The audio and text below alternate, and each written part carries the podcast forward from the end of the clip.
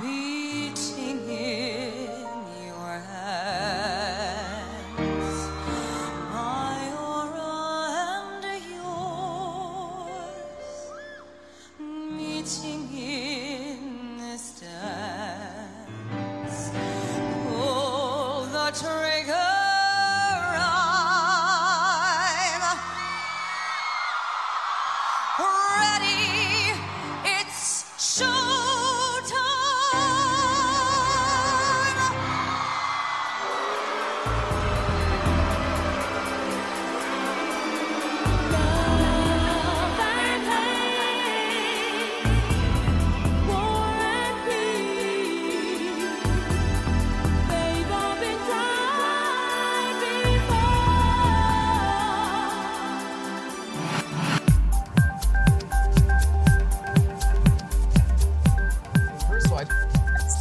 Has a lot of free time on her hands, I feel like, because she's not busy like Lady. Yeah, that's true. She used to like name search so hard, like Charli did. No, uh, Charli is very, I feel like, connected to the uh, fan base, but I forgot about. I wasn't really, I guess, following like Lady Gaga when she was uh, still that connected. Yeah, I guess it was when she was like the Pope of Twitter, and like Rihanna was like shit talking Sierra. Like when it was like still kind of in its infancy, like around this time. I guess I do kind of re uh, remember some of those days. I was I was there, I guess, but I feel like um, yeah, she's kind of she's kind of lost it in the sense of like yeah, she's not like a Twitter. She's more of like a I don't know, maybe a Pinterest person. I don't know what Lady Gaga gets up to. She's trying really hard to like get on TikTok. I think just for like advertising purposes. Yeah, it's vital. Um, TikTok. It is crazy. Um, before we get super, super deep into this, like deep hole, like we we're going to go into, uh, um, I have a really amazing guest. I'd like to introduce the one and only Cobalt Farmer, who I've kind of started calling Cobie because that's like what I do uh, at the Digital Dago. Welcome to Here Comes the Backlash. Thank you, Poolhouse. I've been starting to call you Poolie because I think it's kind of funny. I appreciate it. I like it. And I think uh, Cobie and Poolie, I think it's going places. Um, it's a pleasure to have you. Thank you for joining me. It's a pleasure to be here. I'm excited. I feel um, like this is a very underrepresented topic in this space, especially. Yeah, this, I don't even know what to call this space. And it's just going to get even more demented because tonight we're going to take a, a, a journey to a place called ARTPOP. It's a universe in of, in of itself, I would say. And in, in this journey, we're going to also analyze a certain person named uh, Lady Gaga, which you're probably familiar with. She's very, she's not unfamiliar to, I guess, like conspiracy circles and whatnot, but hopefully we're going to uncover some like lesser discussed uh, connections and just explore it from maybe a, a different vibe than your average, you know, bit shoot video. Although as I say that, I'm like, is it going to be that different? Because I pretty much sold on everything they were saying. Like Cobie, first before we get super uh, super deep though, like um, tell me, I guess, just a little bit about yourself. What should the listeners know? How how would you like to position yourself as an anon on Twitter? Well, I kind of face dox myself, so hmm. I'm only like semi anon. But true, true. Um, I don't know. I guess I started. I honestly started on Twitter as like a Gaga Stan account, like nice. ten years, eleven, no, twelve years ago. And um, it was like around like the time like our pop was like coming up, and it was the first time I like had my own computer. Mm-hmm. So it was the first time I was like able to like really like get on the internet by myself. Nice. And between like Twitter and Tumblr at that time, I felt like I got a really good sense for the album and like the people she was collaborating with. And then seven years later, Pizzagate comes around, and then I'm hearing all these names again. And I'm like, oh, that's interesting. I know her from this. But um, yeah, I don't think a lot of the average Pizzagate uh, followers, and there are many, not all of them were super dialed in, I think, to the, uh, especially the ARTPOP era. You know, I feel like ARTPOP era is definitely for like, it's kind of for the stans, right? Like, I don't know. There's something about yeah. this era that's like very uh, kind of cursed, you know? Well, it was like a flop, like commercially. Exactly. Like compared compared to like her other work, and then compared to like her more normie stuff, like A Star Is Born. Totally. Which I think, yeah. So, and I think like a lot of people are maybe are tuning in. They're like, are you really seriously going to talk about Lady Gaga this whole time? And yeah, we are actually, because it's important, but because I think it's instructive. I think she's representative of a lot of things that are going on. And I think the art pop era really, I feel like to me, it's like a harbinger of what was to come. Like there was like the kind of Lady Gaga that everyone's really familiar with. That's like the nostalgia version of Lady Gaga, like Poker Face and all that stuff, like a Bad Romance. And then like art pop sort of like the death knell of that whole era. Um, there's a term, I, you've probably heard it, like imperial phase or imperial era that sometimes gets used where it's like, you oh know, God, like. Yeah, this is definitely the imperial decadence phase where everybody turns trans and can't hold the government.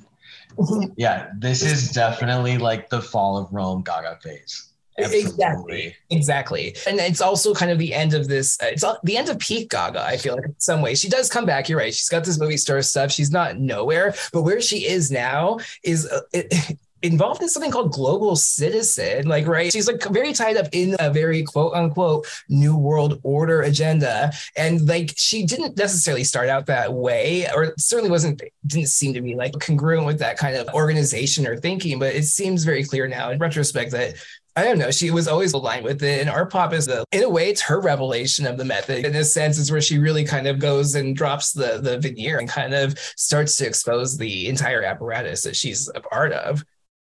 Oh, absolutely. Um, Cobie, tell me how, tell me a little bit about like, how did you yeah, get into like Lady Gaga?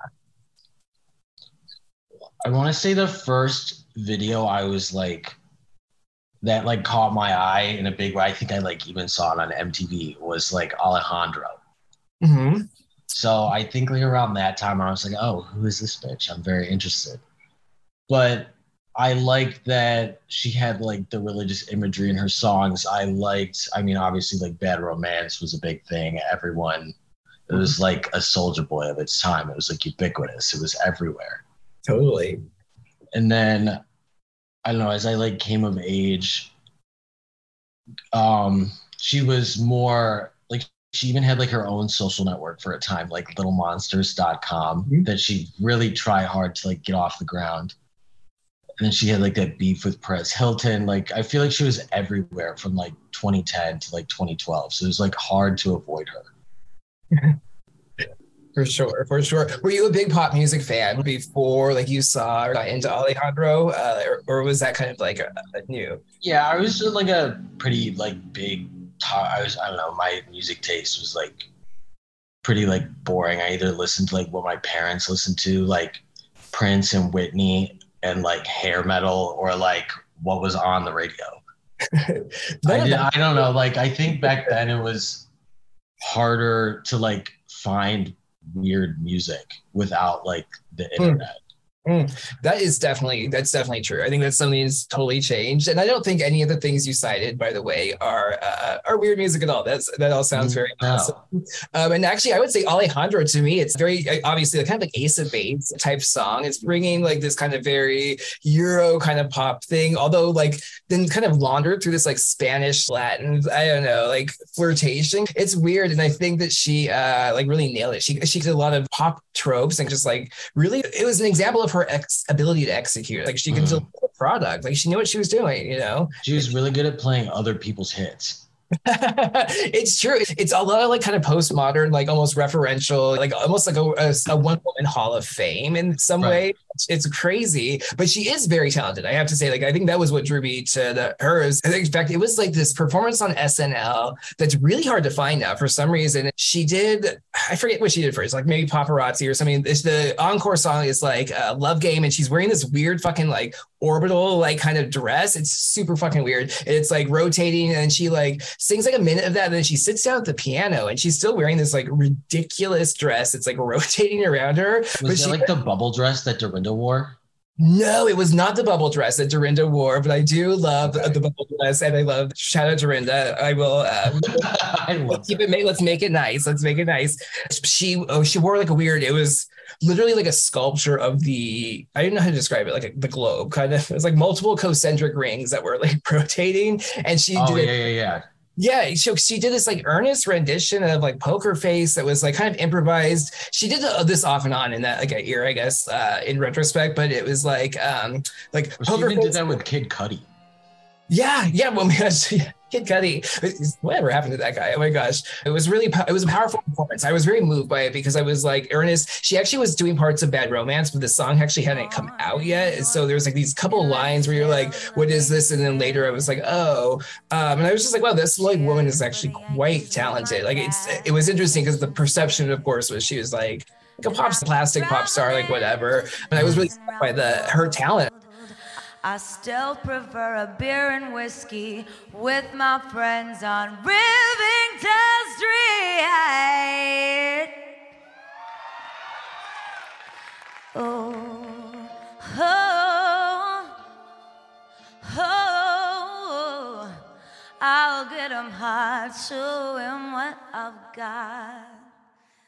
I saw it. I was like, this woman uh, could go places. And her pace of output for those first few years was really like vigorous. Like she was like putting out a lot of music, and it reminded me of like David Bowie in like the seventies, like that de- decade he famously put out like a record every year, kind of like Rihanna actually did do. It doesn't get enough credit for doing. She put out so yeah, many when um, she was like sixteen years old. I know, and so and it's probably unfortunate. I feel like there are stories that Rihanna will have to like share and get off her chest one day. But good for her because she's not working right now, and I like I kind of love it. I like she's like kind of giving a big middle finger to everybody by not putting an album out. She and like then, makes it a constant joke. And she's like never coming back, you guys. She's never going back. She said, fuck you. I have a lot of theories about, well, not necessarily about Rihanna per se, but about the, I guess, the music industry. Are you familiar with these, like, I guess, music industry, quote unquote, like uh, Illuminati or like occult uh, theories that have been going around for, I guess, a while? Like, is that something you followed or were interested in at, at any point? Recently, I became kind of interested in like the whole Dave McGowan, like weird scenes from like Laurel Canyon, like the mm-hmm. sixties. I was pretty interested in how like the whole anti-war movement got like so derailed through like, I don't know, these do nothing druggy musicians. Oh, and just um, how somehow every one of them had like a daddy in naval intelligence or like at Lockheed Martin or something. You're like, huh, mm-hmm. that's interesting. And it's kind of funny because it repeats too, right? Yeah. I've seen some stuff for like Gaga's mom is a Verizon exec. There you go. His and Taylor Swift's dad, like, is some kind of like, I don't know, like venture capitalist. He's like a, some kind of Wall Street uh, type of person. I feel like the like hardcore scene, like there was like the eighties, like it came out of like Washington, D C, like bands like Minor Threat and stuff. And all of those people, like Fugazi, I guess, turned out to be somewhat connected to, I guess, military intelligence and, and defense and whatnot. I mean, it I worked. What? It does work. I don't think people have really, I guess, like really made that much of a reckoning with like how much this stuff is kind of not manufactured, but is like really, it's social engineering and it's very strange. It's not to say everything's necessarily social engineering, but I think a lot of society is, whatever civilization is, it, it is powered by some kind of like demon force. It almost seems like in some ways, I don't know how to quite describe it other than to say, I definitely feel like there's more than meets the eye to the ostensible world that we're presented with every day and expected to just believe and swallow wholesale as it's repeated to us like every single moment of our waking lives from birth to death through like mass media, right? We're constantly being bombarded with a narrative of what reality is and who we should be and what like we are. Uh, and these artists, like I mean, Lady Gaga is a huge example, but everything from, you know, from T V to music, literature, the evening news, like it's all like not evening news. I'm like seventy-five years old. But, like you know, just mass, yeah, you, know, you sit down after work and you like sit down, you tune into your Dan Rather or what have you, Peter Jennings, a classic favorite, R I P. There's just this whole thrust of like programming that we are bombarded with all day long, and we don't really internalize the idea that that's happening that much, you know? And so I don't think it's too crazy to like put some weight behind some of these crazy theories. Yeah, I think especially like more recently we've shifted from like current thing to current thing so quickly and so abruptly that it's a, like a little easier to see. Exactly, exactly. Like we went from pandemic to race war to Ukraine to whatever the fuck is going on now. Okay. U F Os again for like the third time in three years. U F Os. Wait, are you, I don't want to dox you, but are you in the areas where there is like horrific smoke currently? Like, no, um, I'm in the Rust Belt. We had like a little, nice. but it, it didn't like smell or anything. It was hazy this morning when I went to work, but I think it's just because it's shitty over here. I didn't, I don't know. I am close to Canada, but I, I don't know if it was that part. Interesting. It definitely yeah. wasn't Manhattan. That like, I've gotten, like, I have like family out in like kind of the, I guess, like uh, Western New York, when it was pretty bad. It sounded like there, but it's it's just weird. I don't know. Don't mean to derail this, but it's just like another current thing, right? It's, I guess, climate or fire, but just there's constant like traumas also on top of, yeah, these ma- major narratives. I don't know.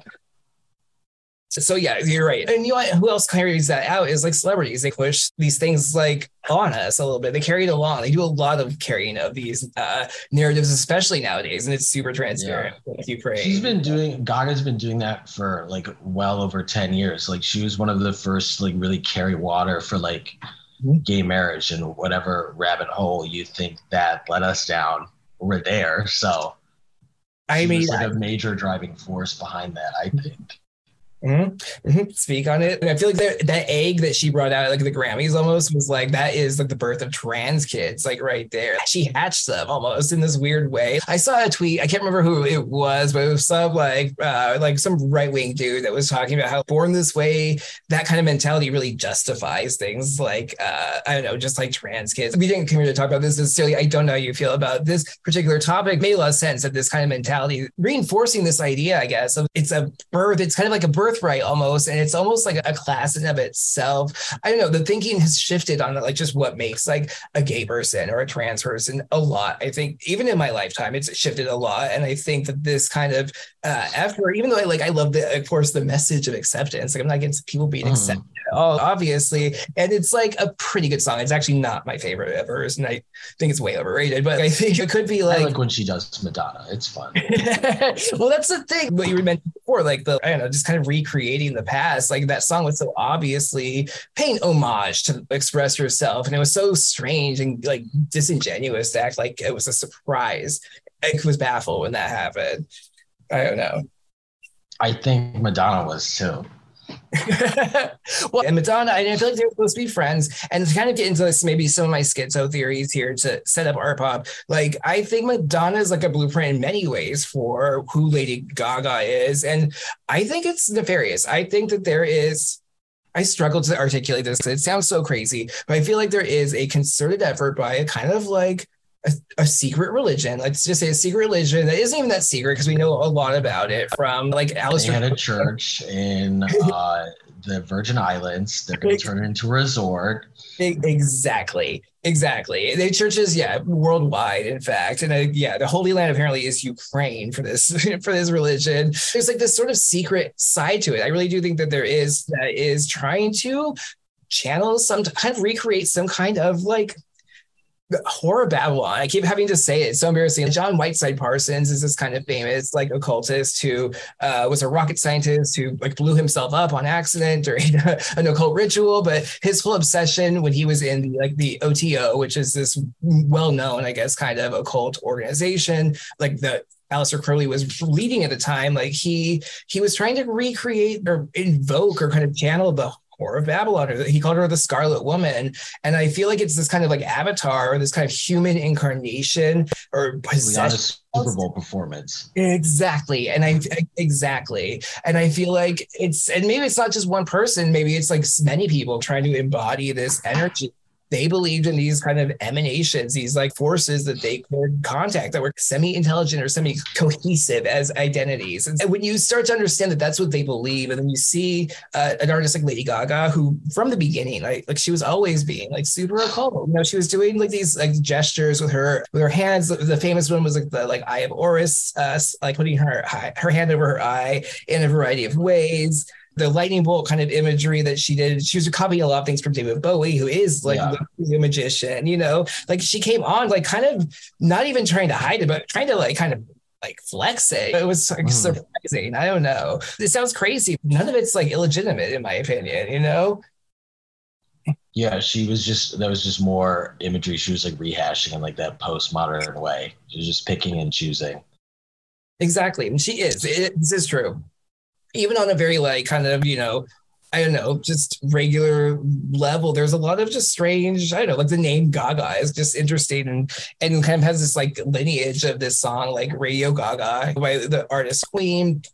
and it's uh, the video in itself is just it looked like a brainwashing ritual, like when they're all on the stage and they're all in those white outfits.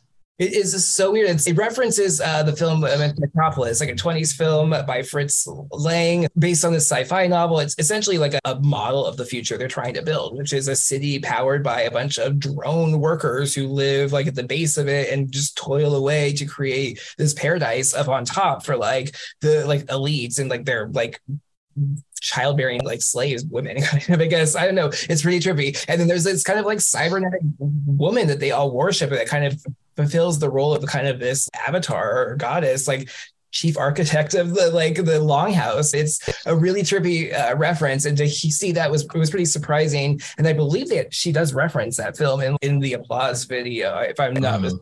Mm-hmm. I don't know. Do you have any like preconceptions, like I guess, of Lady Gaga in this kind of dark-sided way at all, Cobie? Even like when she would put her spin on it, when she was working with like Marina Abramovic, and then you'd like go back and like see the other stuff she did at the time. And like when they met at like, or they like were at that Hamptons party and like they were eating like this cake of like a woman's body and like fake mm-hmm. blood with mm-hmm. some other like avant-garde stage production guy. I forget his name. I think it's like Roger Wilson or something, who's oh, yeah. also like a freak. Okay. It's totally. Like, I don't know, they were doing Spirit Cooking before Spirit Cooking was like in the boomer zeitgeist. Exactly. And and she, I mean, so Spirit Cooking, I guess let's start with, I guess, Marina Abramovic. Uh, I guess, yeah, so let's let's start there. So the Marina Abramovic connection just starts like before the ARTPOP era for Lady Gaga.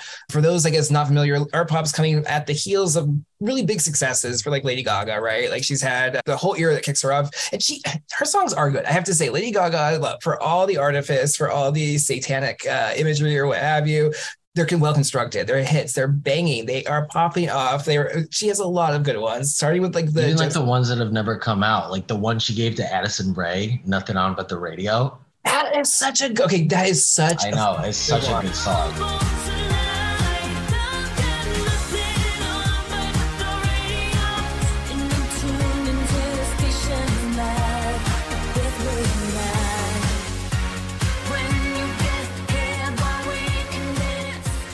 I remember like my like iPod and like and I was not in high school. I was like my late twenties, like, you know, when all this was starting. I have to like I am an, an old man, but I can still, you know, I think appreciate the old age of pop music, right? And I had this iPod that had all these like fucking uh, like rips of like yeah like Nothing Over the Radio. What was uh, uh Dirty Ice Cream? There was like a couple. Glitter and Grease. Glitter and Grease. Blueberry Damn. Kisses. Oh, I, I don't know that one as well. It was kind uh, of like it was more like uh it kind of had more like a Paper Gangster vibe, like more nice, like nice. Studio, nice singer songwritery. Well, yeah. So, and I think a lot of people don't know she uh, kind of started as like really super like Norah Jones, like very She's like a bar queen. Totally, and that was like yeah, she evolves into kind of like yeah, like kind of like yeah, exactly like bar like rock. I don't know what to call it. Just kind of like. Uh, cabaret almost, yeah, bar cabaret kind of, you know, like she was trying to do this very like Lower East Side, uh, just hipster mid circa, you know, two thousand five, six. She was the O G Dime Square girl. She was cosplaying as a poor girl with these you, rich parents. You nailed it! Oh my gosh! And it's like, like she was the blueprint for all these girls. Absolutely. And she was, and was shown there was like, yeah, she was kind of trying to like LARP, I guess, maybe a little bit, like all of Electroclash, like this kind of era in New York and worldwide that kind of preceded it. This like hipster phase of like ironic eighties kind of uh, fashion, and a lot of, a lot of actually good dance music. Definitely like she was like a response or like an evolution of that. Uh, I was listening to like Scissor Sisters for some reason uh, recently. And it was like, definitely that's like the vibe of where she was like kind of coming out of. Um, so she has a failed deal, right? Like she was signed to like Def Jam and like did not go anywhere, and then she hooks up with this guy, but she somehow does end up with another deal, uh, Interscope Records, which is like totally like a weird, and they're they're just like an enterprise of their own. Um, they have a great logo. Everyone should go look at it. it yeah, what's dotting the I.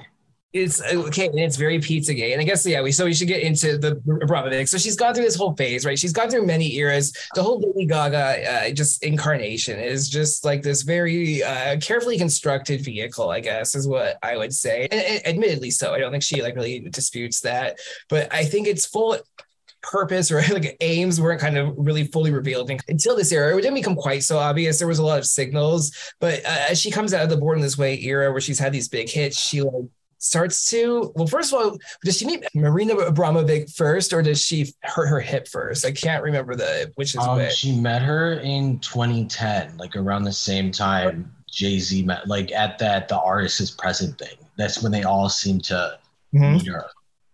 The people that she said on Interesting Career Diversions in twenty thirteen, they seem to have met her in twenty ten. Mm-hmm. Can you describe Marina Abramovic, I guess, for people who aren't familiar with this person?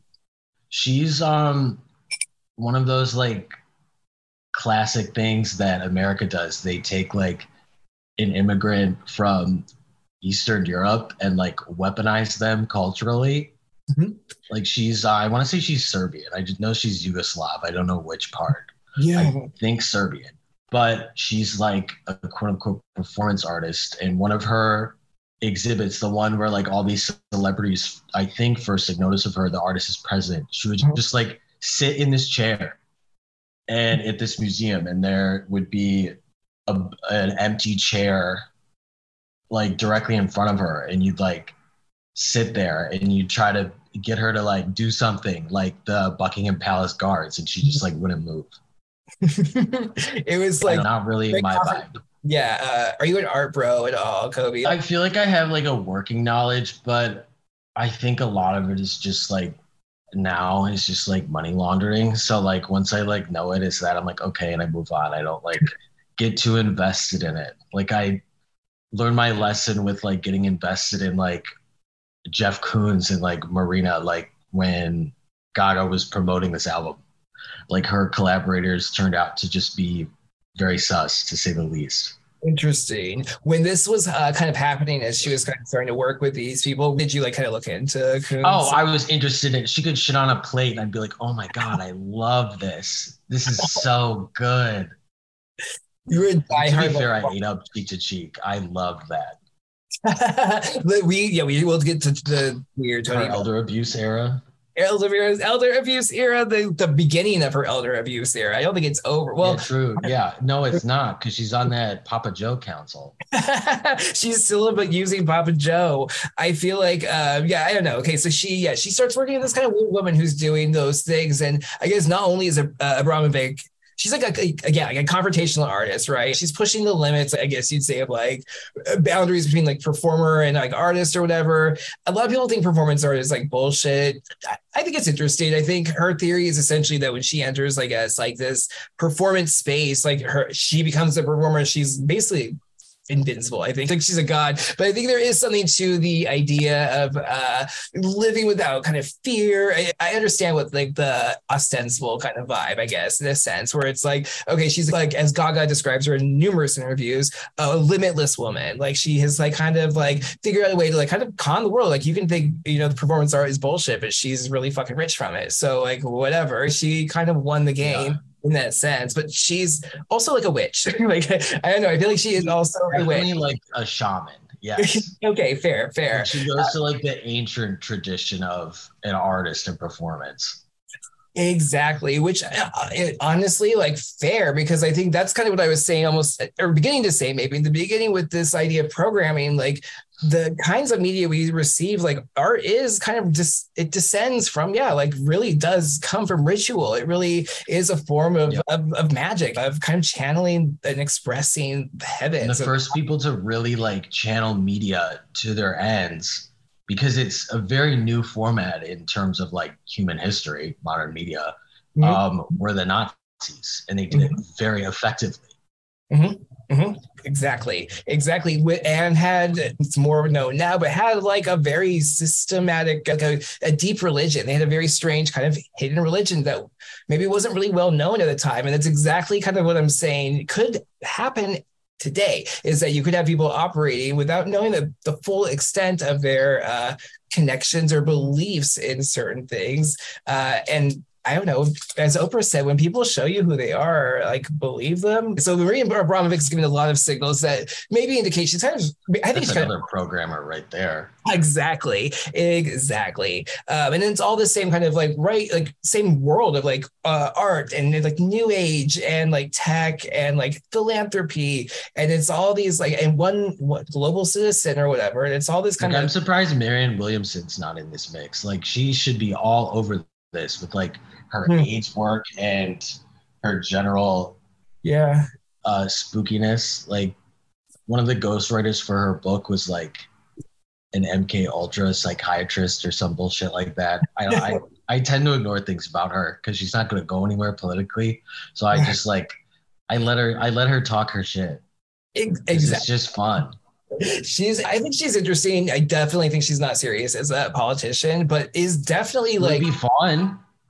Sure, I would love it. I'd, I'd love it. And I think that's maybe the why uh, Gaga's not associated with her, at least currently. I wonder if they have it or done anything, because like she's a threat to Papa Joe, who she worked uh, clearly. Papa Joe is that the puppet figurehead of this uh, criminal, the criminal political side of this enterprise, right? Like, he's the head of the uh, executive branch. And I think like she, I mean, there's, she's did a hostage video with him where she like having like, re, I don't know, that video that you shared with me with Lady Gaga and, uh, and Joe Biden, I, I will put it, I guess, in the show notes. She's like just talking about her sex abuse, like, and they're talking about until it happens to you. It's a very weird, weird disturbing. Was it with her or Oprah?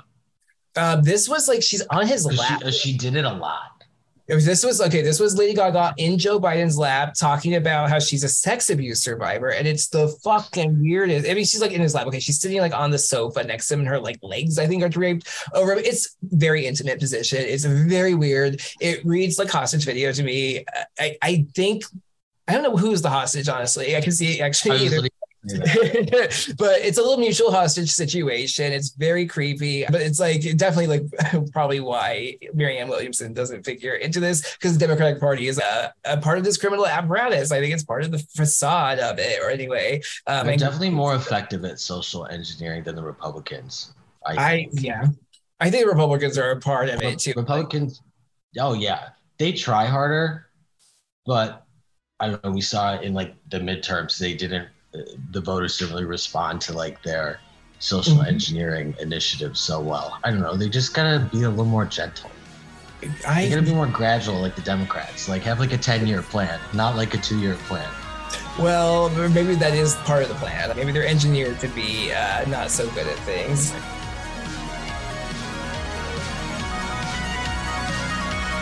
I know the effects, the aftermath, the trauma, psychological, physical, mental. It was launched by Biden and President Obama in twenty fourteen, an effort to end sexual assault on college campuses. Well, it happened to her, and she's shown enormous courage. And the duo are urging everyone to speak out. But we're here to remind you that it's important to reach out to someone in your life that you can trust, and to know that they will be there to help you. There will be someone to listen. Because you know what? It's on us.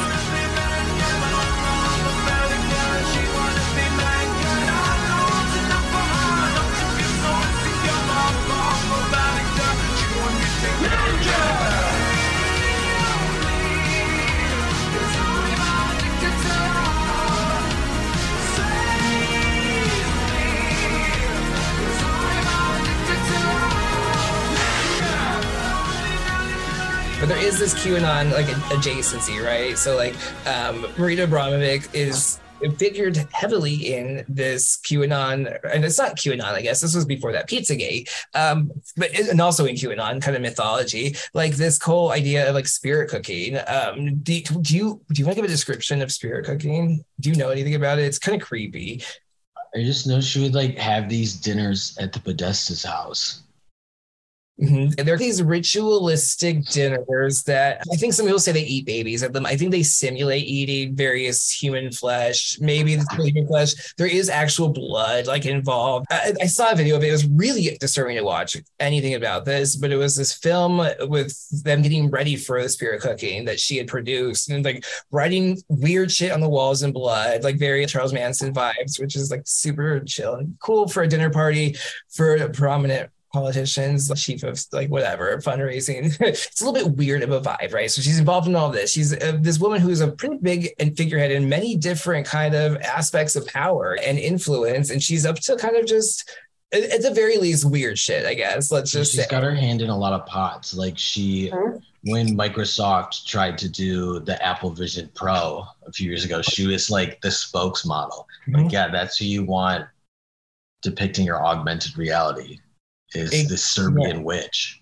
Serbian witch is a perfect description of uh, Marina Abramovic. There's plenty of content on her, I guess. But she, to me, seems to be sort of a, I don't know how to describe it, but like a high initiate, a priestess in some kind of, maybe even not, uh, it doesn't even necessarily, to be honest, have to be a organized religion in a sense, because I think she's attained some kind of power. And I think we know for a fact that Lady Gaga like goes to her in twenty thirteen, I guess, at some point. I think maybe this is after the, the hip where she like has this horrific accident, right? Like on Which, stage. Like predicted in one of her earlier music videos, Paparazzi.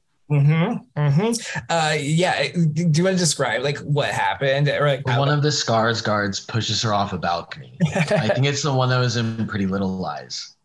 It's uh, yeah. I think it's Alexander Skarsgård. Yeah. yeah so it's uh, like her abusive boyfriend pushes her off a balcony, and then there are like all these headlines of her like in a wheelchair, like Gaga is finished, blah blah blah, and then like this comes to pass like three years later because she breaks her hip. Exactly. Again, Alexander Skarsgård Skarsgård plays like young Joe Biden in this video, I think. Like he's the boyfriend, but younger. But she does kill him, um, which also there, there's a whole that's allusions to this other whole thing we can get into in a minute. Like Lena Morgana, there's a lot of she loves killing her boyfriends too. In killing people. Videos. She loves people falling from things. She loves breaking hips. Like these are all like I feel like common themes in her career. Um, and I don't know. I feel like it's.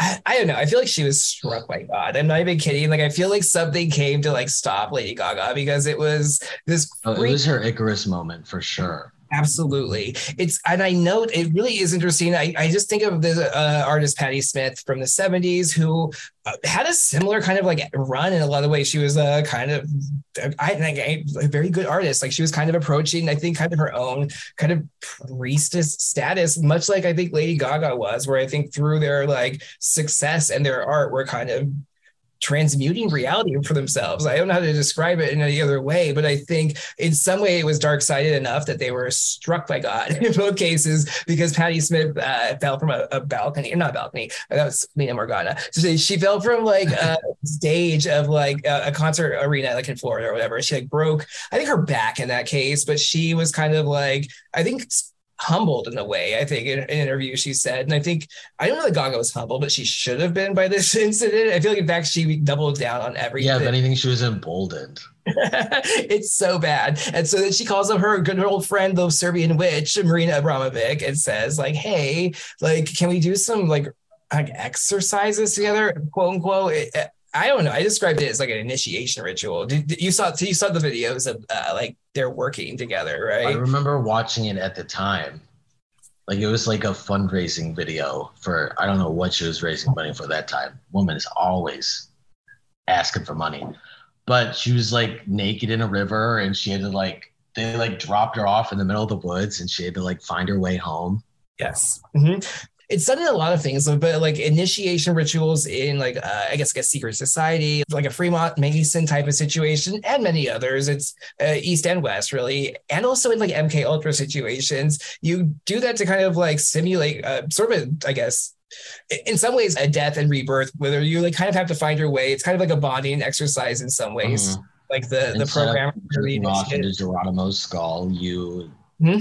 find your way out of the woods. Exactly. Exactly. It's and it's a yeah, it's a disorientation. It's kind of a separation, and it does. It kind of simulates this like death, this death moment, which I also think is what art pop is an expression of. I think it's an expression of her kind of death, uh, resurrection, kind of initiation that she did with this weird Serbian witch. And I know that sounds crazy, but like everything about this entire era that unfolds after that is like so fucking disturbing. It's actually a pretty pretty good album, but I think it's a very uh, transitional moment in her career. It's a transitional moment for music industry, and I think it's also like symbolic of death in a lot of ways. There's death, yeah, with- death for the current what the industry was at that time. Mm-hmm. Which, I mean, and prof and profits, uh, being a lucrative industry, being able to produce something physical, you know, um, a lot changed with the, the streaming area. And I think art pop, art pop's probably the last C D I remember. Like I, I did buy like the art pop C D. I think I ordered it from Amazon, so I would get it like that. Like it came like that day or whatever, you mm-hmm. know. Um, I was definitely not buying C Ds very often at that point, but I think I just wanted to have like the, the Lady Gaga. Oh, you had to get the like the foil embossed uh, Jeff Koons yeah. cover. Whatever, you know, um, it probably, I don't even think, it, she's such a cheapskate. I don't think it even came with bonus tracks. I think it was just a fucking album. Nothing no, just Japan. It's always, she's a cheapskate. Oh my gosh, her entire release. They're a bigger music market than us. I think that's why. And they still love C Ds. No, it's true. It's true. Japan's always been like that too. It's like always like had the coolest imports you could get, you know, peak C D era. But I think I don't know, where it became more common to just give away freebies, like a lot, like Target exclusive, like Amazon exclusive. There's so many freebies and deluxe repackagings. Like Gaga's like, I'm out. Like I'm not even gonna fucking do, I'm barely gonna do the bare minimum, barely, and maybe not even that. By the time the album came out, she hated it. Always. And I think her, she's a clearly a, I think artistic perfectionist. And I think that comes through in everything else afterwards. I think she gets in the way of herself. And maybe that's what changed when this, this manager split happens, uh, which is another kind of dramatic mark of this era. Like, so she splits with her longtime manager who had been with her since the beginning of her, you know, success. Like she, she breaks her hip. She can't really dance anymore. Her dancing was pretty good. Like, I think she was a good dancer. I feel like before, um, not since. I don't think she can dance anymore, unfortunately. Yeah, not anymore. God love her. I bet she regrets showing off in that dance class in Marry the Night, because it was like the last time she could move. I feel like we were publicly. Oh my God, which is a whole dark episode in and of itself. And uh, yeah, I mean, she's coming off of like a several, I mean, just a very dark era, you know, it, not dark era, but like a big successful era, but it was very gothic. Like her, all of her music had this kind of like, I mean, Bad Romance, everything has this very kind of gothic, I feel like undertone to it in many ways. Uh, you know, it's all about the, like the monster behind the fame, right? That's her whole like mm. the vibe. And so she's channeling it and maybe embodying it too well in some ways by the time she gets to art pop. Um, I guess, yeah. What did you, what was your impressions of ARTPOP before it dropped? Like, do you remember as a fan, like what you expected it to be? I remember they were saying that it was supposed to be like more electronic. Like a lot of people complained about like the rock aspects of Born This Way. Mm-hmm. And now I guess like her next album is going to be like a combo of the two. It's going to be like two thousands Euro dance and rock. So like, I don't know. Nobody can win. But I don't know. I was excited because I don't know, that was like around the time I started like getting into like Azealia Banks and Grimes. Sure. Yeah. So those were more like electronically focused. Like they were using like either house beats or more like ambient beats. And mm-hmm. um, I think Gaga was definitely trying to like capitalize on like more beneath the surface trends. Because mm-hmm. I don't think in like twenty twelve, like not everyone had like a bass drop in their song. Unlike three years later.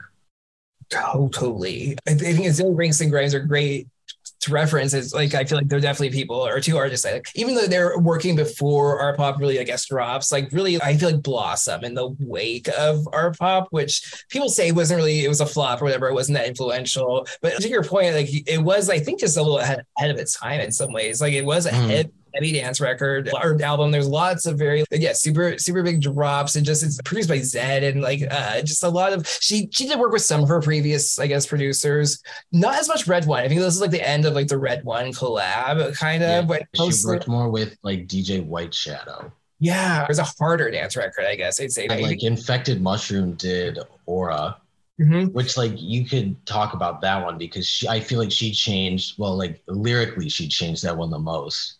because mm-hmm. I know this was when America was at its most Islamophobic, and she had to change it from burqa to aura. I wish she didn't. I wish she didn't too. And this is like kind of how the era kicked off, I guess, is like, because it came out even before, I think, Applause, right? There was like this. Mm-hmm. Yeah. Oh, yeah. It leaked so early. And I think people say she leaked it. Do you think that's true? I think she leaked most of her shit. Yes. she. I think she's like Charli in that way. Like, I like a puck figure. Like she's a little trickster. I think Charli X C X. I, well, I don't know. I can't say for sure. I guess. Always. She's a self-sabotage. I think she says in her lyrics. So yeah, I totally believe she like dropped like X C X World, for example. There's a lot, these artists of this post, and this is interesting because it's post kind of uh, the streaming era. It's a more of a bigger phenomenon. Like leaks were not a thing that big, really, I would say. It happened maybe, but it was not a huge thing that happened very frequently before the streaming kind of era. I would, and now like, it's common. It's crazy how much product there is. It's just sitting on shelves. There's all these songs recorded that like never see the light of day, or or just, you know, a certain percentage of fans like seek out. Absolutely like irresponsible in my opinion. Like what what's the it doesn't even make business sense. You're putting money into a release to figure it out. But um, but I guess I don't know. Like with a fraction of a cent off the hit anyway, so you might as well release the duds that the gays like. It, exactly. I think it's like, I guess they feel that saturation, which there's no risk of that with Lady Gaga's musical output, because this really does begin the, begins the end of her like prolific period. She just stops doing a lot of like releases, uh, releases frequently after this. But yeah, I think she leaked that song. It's called, the song is called Aura officially. It was, the leak was called Burqa. And it's like kind of this song. It's cool. It's, I guess, about her like, uh, I don't know, her like dichotomy of like a pop star versus her like real identity. It's, I think, something she visits a lot. I don't know. Did you like the song? And why did you think it should have stayed Burqa? Oh, I loved that song. I think it was supposed to be like, it was like lined up to be the sequel to Telephone. Mm-hmm. Because like in the demo, the opening was like, I killed my boyfriend and put him in the trunk. And at the end of the Telephone music video, they drive away and they kill Bill Pussywagon. After mm-hmm. they like kill that diner full of people. Mm, okay, that actually makes a lot more sense. I actually heard that the video would be related, but now that you say that that way, it, it makes more sense because the song begins with her talking about killing somebody, and that's how the album also does open. She has this line, which yeah, I think on the demo it's like I killed my boyfriend and put him in the trunk, Highway ten, and now and then the like final song it's like killed my former. So she like.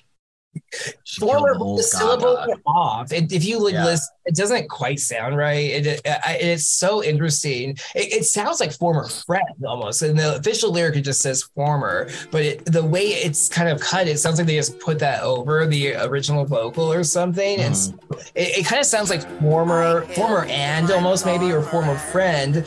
The reason that's significant to me is there's this like whole other fucking rabbit hole because there's a million of them called uh, Lena Morgana, who is this, I don't know, this artist. Were you familiar with Lena Morgana uh, at all? I as just was familiar as that was like the O G like Gaga conspiracy, besides that she had a yeah. penis. But that was like the O G Gaga conspiracy mm-hmm. that she was like a female collaborator. They had the same manager and then oops, she ended up dead. And then Gaga skyrocketed. That's the like the myth. And I actually questioned for a while if it was real. I think for a while started to think it was made, the, the person didn't really fully exist, or was just, I don't know. It was some woman she's working with, like this uh, producer, uh, Rob Fusari, who's the guy who kind of did the first hits with, with Lady Gaga. He kind of helped make, make her. He's, I don't know, she always talks about this like phantom abuser. I think that it's probably him based on just like mm-hmm. legal shit that happened between them afterwards. Uh, but she was also, this woman, Lena Morgana, is also signed to his production company. She's from like Staten Island. She's like a Latina Gaga. And, and yeah, the, the word on the street, right, is that she like kind of was the Gaga before Gaga, right? Right. But then she dies tragically, like in two thousand eight or whatever, right before Lady Gaga becomes kind of famous, right around then. Uh, but also right before. Didn't she also fall off a balcony?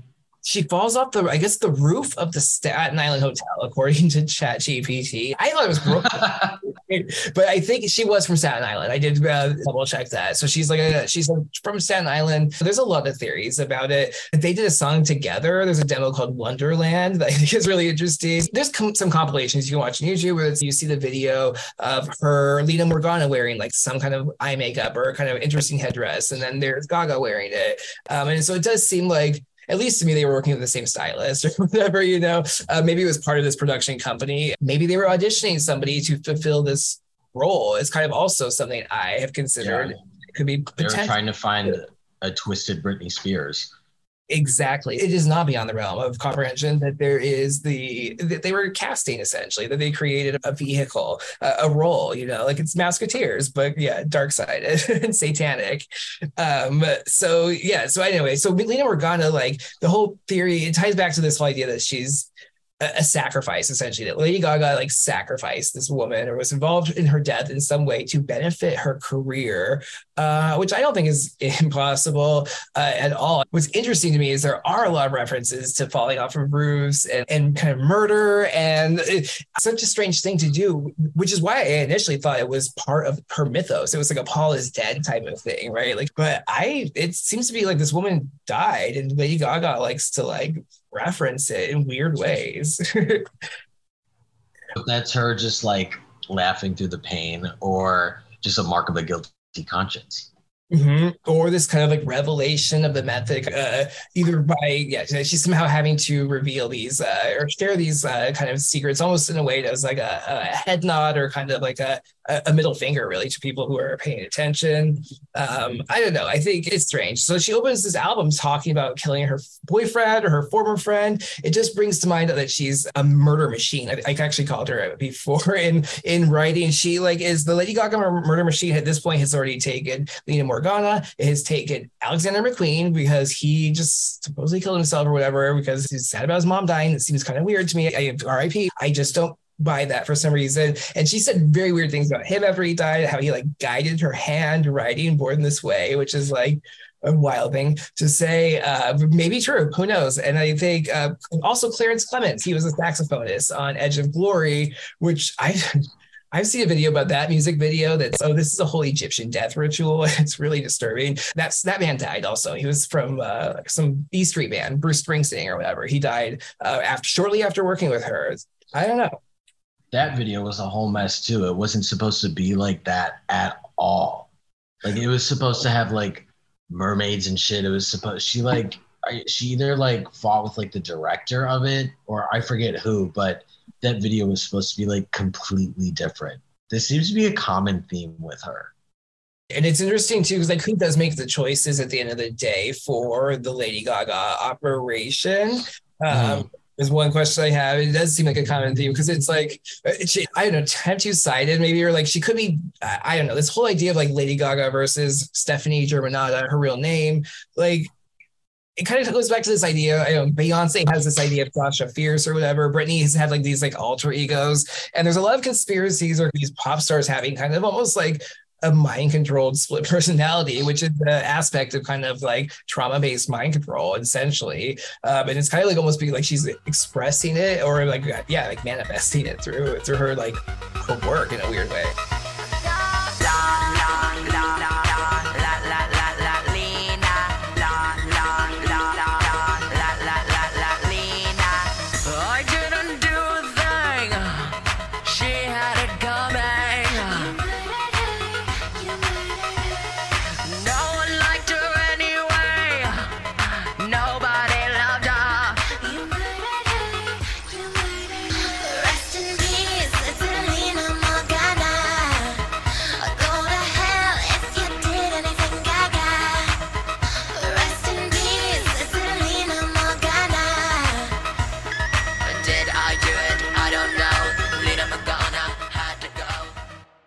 What would you have picked as the lead single for uh, for ARTPOP?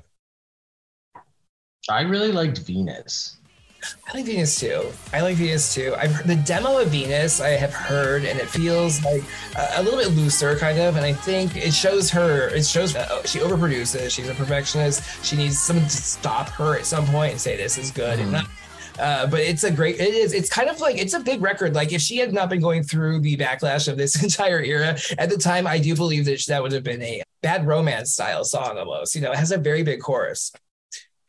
Yeah. And that wasn't, well, one of the, like the whole solar system lyrical part wasn't on the mm-hmm. demo that got leaked recently. The part where she says, "Don't you know my ass is famous?" Yeah. After naming, that was like around the time when she like did "Cake" by Lady Gaga or "Cake Like Lady Gaga." Like that's actually she's going one. off on all these tangents. She got Nicki Minaj probably convinced her to get butt implants, and like she was just showing. She like was so inspired, you know. She just wanted to write some some hits about her cake. Uh, that was a good one. She wrote a song called "Applause," which. I don't know. I have struggled with the record because it is good. It's technically a good song. It's well produced. It's actually quite layered if you actually listen to it. There's a lot happening inside the production there, which lends itself to who knows what, what is all this wall of sound? What is really going on with all these signals that you like don't even perceive? What is it about her being famous and addicted to drugs? That's a strange choice to me. Yeah, I guess if anything, it's like a good intro to like the concepts of the album. She like drops Koons. She drops like. like her dislike of fame or like where she's at. I I don't really know. And she did it on like the fucking Today Show. So like, who knows? Is, That's like another bygone era. Like you don't see the girls going on Good Morning America. You are right. That is a relic of that era. This whole idea of this, I don't know, the way she releases things in this era, it's very old school. One single at a time, spaced out by several months. Like the like, I feel like nowadays they'll.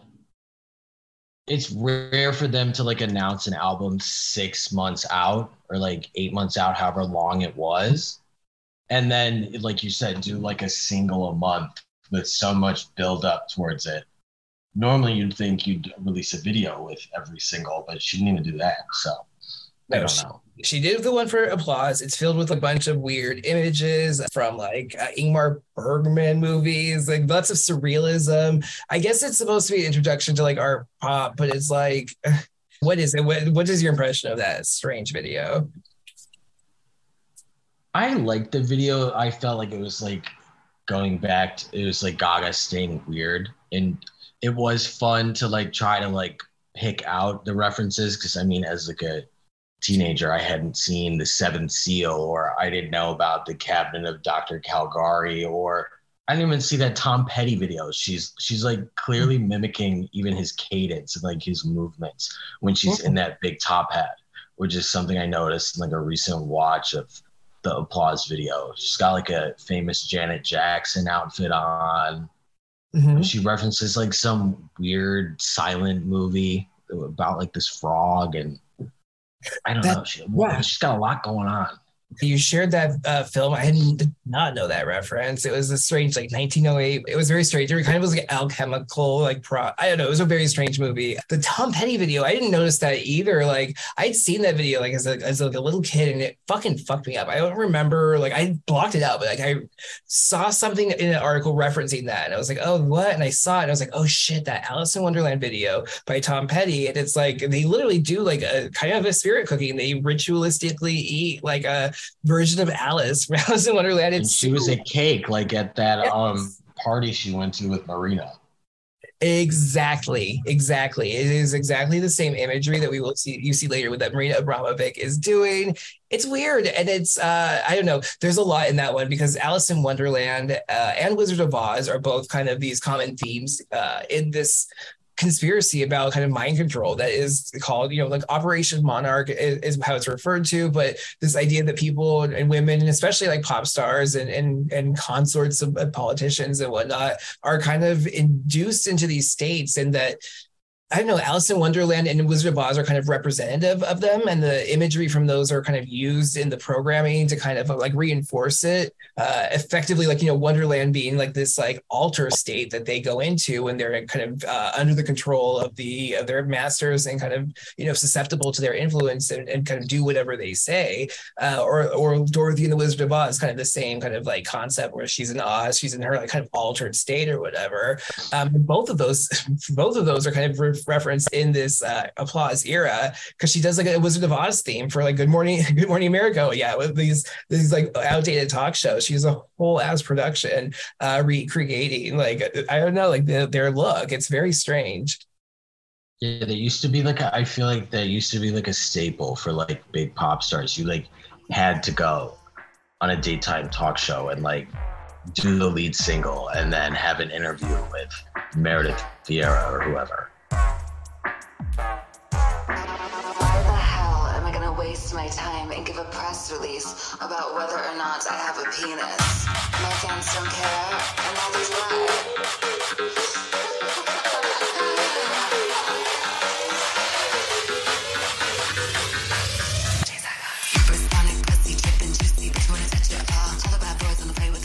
So Applause, I guess, Applause just kind of comes out. It's not really wowing people, I feel like. Um, and the whole thing's being sold, I guess, is like this combination of like art and like music. It wasn't well received. She was trying really hard to like be intellectual about it and yeah. really like educate people. And like, I think people got the sense of that. And it was almost, I wouldn't say condescension, but it got there. No, for real. Well, even in the Applause lyrics, she says something like something about people who, you know, who can read. Um, Nostalgia, nostalgia's for geeks, but some of us just like to read. Yeah, some of us just like to read. Like, are you kidding me? It's a very pretentious. I'm sorry, man. Nostalgia is for geeks. Don't I look mean- at what's going on right now. The lyrics of it are actually quite nonsensical at, at times, but I actually do. She does like a David Bowie kind of like delivery at one point, and then like another point she's doing like um, Annie Lennox, like on this oh, lack of a bridge. It's not really a bridge, but she does these like woo-oos at the like towards the end that are very kind of like reminiscent of Eurythmics, but she or, or Annie Lennox, I guess, like solo career. But she like she does it. She's already getting lazy. She does not write a cookie bridge. Like a lot of her best hits have like a really good middle eight. The, the bridge kind of has this like an interesting character or charm that's usually a distinct hallmark, I'd say, of her songs. And Applause is, it feels like a throwaway in, in many ways, you know. And yeah, after like listening to the tracks that she didn't put on the album, it's crazy that that was one on it, and even that it was the lead single. I'd like to believe that that wasn't her decision. I, I expected better from her at the time. It marks this shift, right, where she was like kind of on top of her game. She really was uh, cunning as an artist during this kind of peak phase prior to ARTPOP, and whatever happens, this break, you know, this accident, literal break, the literal break, a little break of her career, break of her hip, into this death cult by Marina Abramovic, uh, question mark. Like, she loses that savvy. She doesn't seem like she has the same cunning and like market skills that she had. Um, a lot of people say that's like her manager leaving, but I don't think that's it. I, don't, I have this theory that he was just like a figurehead, kind of. I know her manager, uh, like Carter. Yes. Okay. Uh, Troy Garter. And I don't know. He came up. Yeah. I and I, I. He seems like he could be like a mind controlled like sex slave for the Illuminati. He went on to like uh, work uh, for Spotify and do like V C. So clearly got the payout he wanted. Exactly. I don't think he's doing a lot of hard work at, at, in any of those uh, roles, right? And it's a perfect symbolic transition that he would go, he's there as the ostensible quote unquote manager of this artist for like, her rise during this end period, because this is like really the end of physical media music, of the way the industry really worked. I guess it's not really physical media at that point. It's mostly digital download, but there's a, a model that they were still clinging to as an industry. It's dying at that point. Yeah, you had to buy each song, so there was still like money to be made. And we're shifting into the new subscription-based model of Web 3.0 slash uh, Great Reset slash uh, New Normal, where you're going to be on a subscription plan. You don't own anything. You will own anything and be happy. Yeah, exactly. And, and there's no money being made. So we almost like by default have to have communism, I guess, because that seems to be the, uh, what's going on. Just today, there's like the, a, a report about how Spotify will never make money. It is, that's the case with all of these platforms that have been destabilizing all, like Amazon, I don't think is even, maybe Amazon's profitable. I don't know. Most of these corporations are not ever going to be profitable, but they're stabilizing entire profitable sectors of the economy, uh, like a big wrecking ball or a big... Like the newer ones, like Spotify, Uber, Netflix, like they didn't oh. have to be because they were just backed by V C money. And then once that ran out, they just, oh, look at this. Oh, look at this. I don't know. They just did the P T Barnum thing where they just move on to the next thing in hopes that it would attract more shareholders. And I don't know, clearly we're like over a decade into that and it's not working. And people are just starting to realize that. So that's interesting.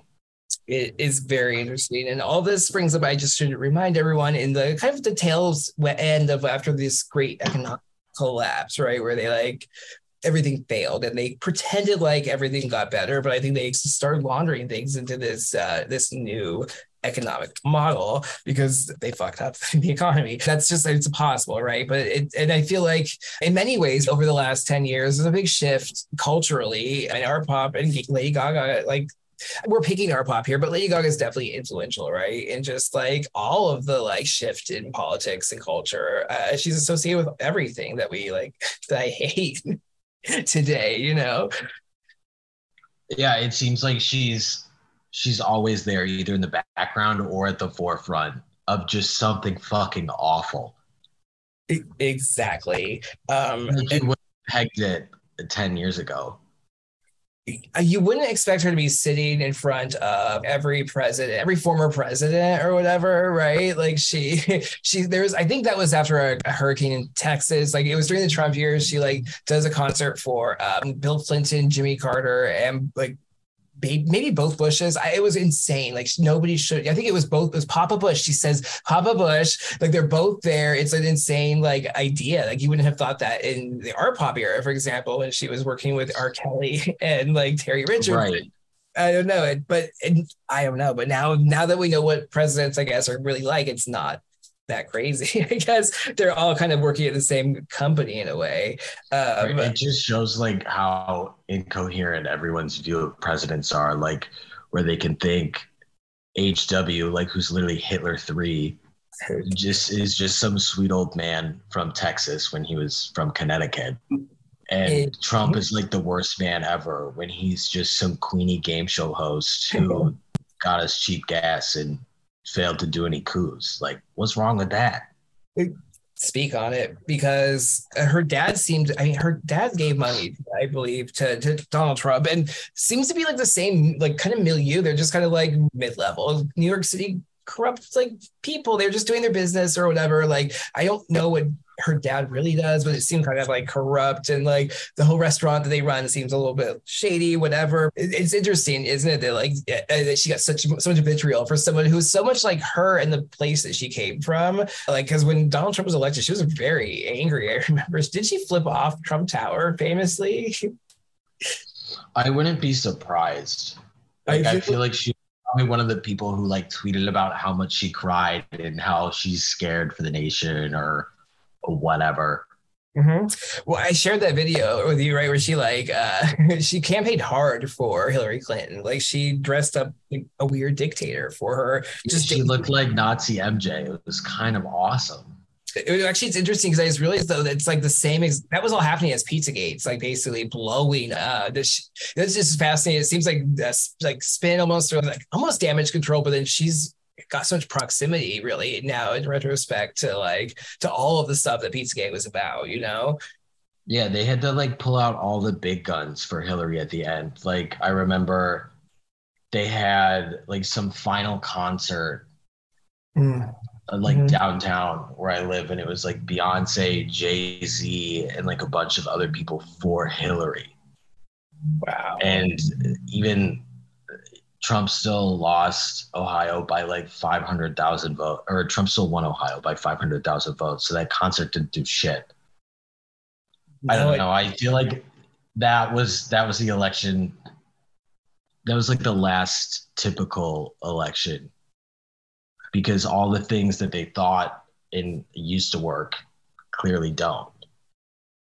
Yeah, no, you. I think you're right. It, it definitely feels like it, twenty twenty was not. It was like the last. It doesn't. I feel don't like- even remember the twenty twenty election, to be quite honest with you. It was a hallucination. It was a gas leak. I, I don't remember the election. I remember the day when everyone rejoiced when Joe Biden won, as if he was not a well-documented psychopath, like a criminal. It was very frustrating. Let's talk. So let's just run through, I guess, maybe some more of these criminals that she kind of worked with, because we did mention, like, um, yeah, I feel like if we're we could like stay in the R world and then branch out to R. Kelly, but we could talk about Jeff Koons, because he was nominally in the news for around the same time. He was, he like made a sculpture for Gaga's album cover for ARTPOP, where she's like giving birth to like one of his glass balls. I don't know. He was famous for making like these balloon, metallic balloon animal sculptures. But he made a sculpture of him fucking his porn star wife, who later accused him of like molesting their infant son. And then she went on to be in Italian, in, in the Italian parliament. She's a real interesting lady. He made a sculpture of M J and Bubbles that looks like a Chinese buffet food dog, kind of. I don't know. He's got like an eclectic taste. But yeah. One thing is like that ties to all those pieces. They're all just kitschy shit. Mm. And she was like praising him as like the guy in modern art.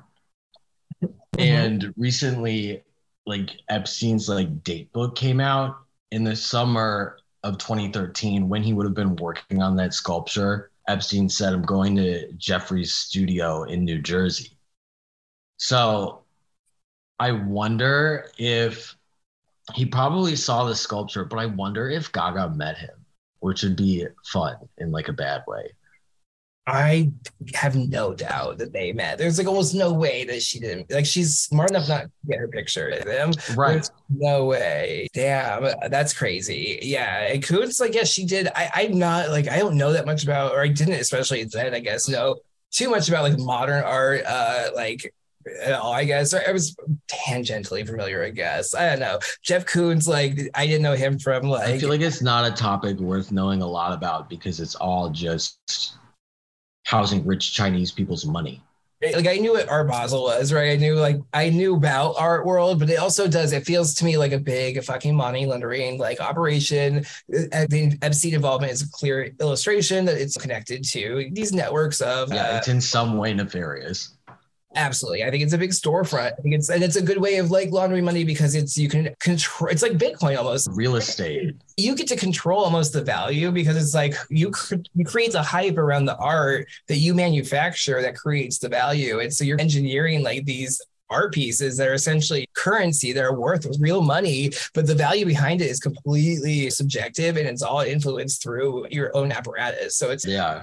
Like, it seems like a really good deal if you take control of the art world. And I know Lady Gaga would be involved with it, or like hyping it up and giving a hat tip to it. It's like perfect to me, because I think she's a part of the same like apparatus that's using the art world as like their kind of bank account. She's being used kind of as their like spokesperson.